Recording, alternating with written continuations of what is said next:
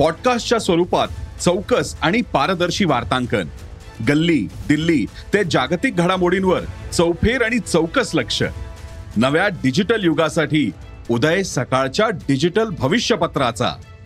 जग तुमच्यापासून फक्त एक क्लिकवर. भेट द्या ई सकाळ वेबसाईटला किंवा डाउनलोड करा सकाळ ऍप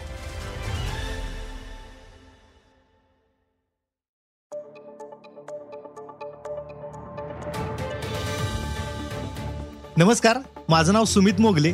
अॅग्रोवनच्या शेत मार्केट पॉडकास्टमध्ये आपल्या सगळ्यांचं स्वागत आहे. आपण ऐकताय मार्केट बुलेटिन. ज्यात असतात शेतमालाच्या मार्केटवर परिणाम करणाऱ्या राज्यातल्या आणि देशातल्या महत्त्वाच्या घडामोडी. सगळ्यात आधी आजच्या ठळक घडामोडी.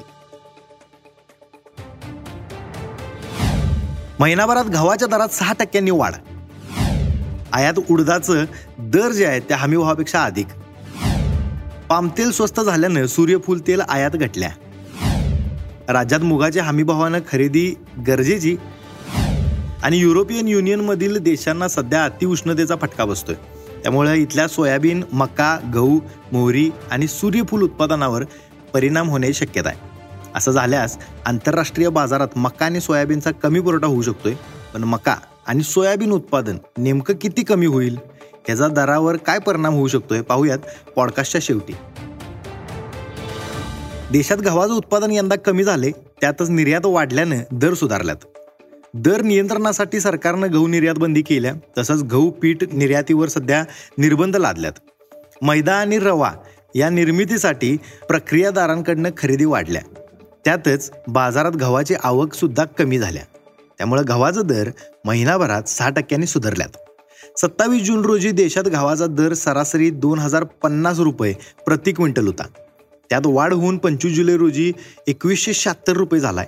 गव्हाचा दर लगेच नरमतील अशी स्थिती दिसा लागल्या असं जाणकारांनी सांगितलंय. भारतानं म्यानमारमधनं वर्षाला अडीच लाख टन उडीद आयातीचा करार नुकताच केलाय. मात्र बर्मासह इतर देशातनं उडीद आयात सुरूच आहे. या आयातीमुळे मागील वर्षी देशातील शेतकऱ्यांना कमी दर मिळालाय. कारण आयात होणारा उडीद स्वस्त होता. सध्या देशातील खरीप हंगामातलं उडीदाचं पीक वाढीच्या अवस्थेत आहे.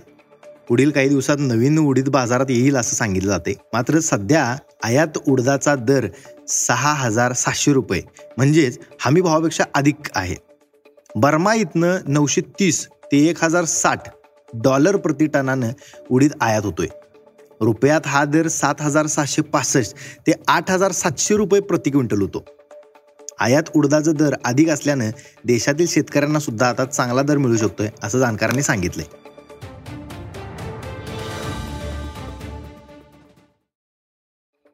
मागील वर्षी पामतेलाचं दर तेजीत होतं त्यामुळे सूर्यफूल आणि पामतेलाच्या दरातली जी तफावत आहे ती कमी झाली होती. परिणामी आयातदारांनी पामतेलाऐवजी सूर्यफूल तेल आयातीला पसंती दिली होती. मात्र रशिया युक्रेन युद्धामुळे सूर्यफूल तेलाची उपलब्धता कमी झाल्या. दर सुद्धा वाढल्यात. त्यामुळं एप्रिल ते जून दरम्यान सूर्यफूल तेल आयात घटल्या. या काळात पाच पॉईंट सहा लाख टन सूर्यफूल तेल आयात झाले. मात्र मागील वर्षी याच काळात सात पॉईंट चार लाख टन आयात झाली होती. पाम तेलाचा पुरवठा वाढत असताना सूर्यफूल तेल आयात मात्र घटल्या. त्यामुळे सूर्यफूल तेलाचा दर अद्याप सुद्धा तेजीत आहेत. इतर खाद्यतेलाचं दर कमी झालं. त्या प्रमाणात सूर्यफूल तेल मात्र काय स्वस्त झालेलं नाही. देशात मूग उत्पादनात गुजरात मध्य प्रदेश कर्नाटक आणि महाराष्ट्र ही राज्य महत्वाची आहेत.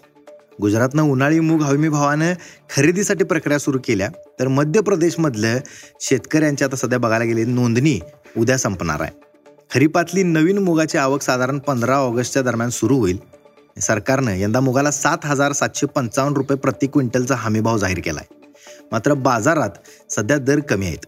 त्यामुळं महाराष्ट्र सरकारनं मूग खरेदीसाठी केंद्राकडे पाठपुरावा करावा. हमी भावानं खरेदी केल्यास दराला एक आधार मिळेल. बाजारात दर किमान हमी भावाच्या दरम्यान राहतील असं जाणकारांनी सांगितलंय. युरोपियन युनियनमधील देश गहू बार्ली आणि मक्याच्या जगात निर्यात करतात. गहू निर्यातीत या देशांचा वाटा जो आहे तो सगळ्यात जास्त आहे. युरोपियन युनियनमधील उत्पादनावरनं गहू आणि मक्याच्या जागतिक पुरवठा ठरत असतोय. असं म्हटलं तर का वावगं ठरणार नाही. मागील हंगामात युरोपियन युनियनमधनं जवळपास तीनशे लाख टन गहू निर्यात झाला होता. तर ऑस्ट्रेलियानं दोनशे पंच्याहत्तर लाख टनांची निर्यात केली होती.